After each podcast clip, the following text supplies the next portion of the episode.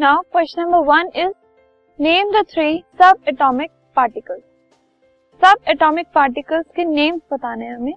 तो फ़र्स्ट है electron proton and neutron ठीक है?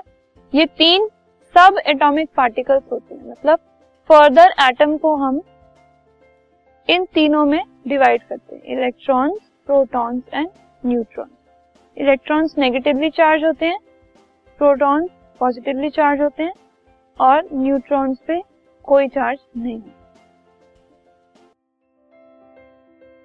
this podcast is brought you by Hub Hopper शिक्षा अभियान अगर आपको ये पॉडकास्ट पसंद आया तो प्लीज़ लाइक शेयर और सब्सक्राइब करें और वीडियो क्लासेस के लिए शिक्षा अभियान के यूट्यूब चैनल पर जाएँ।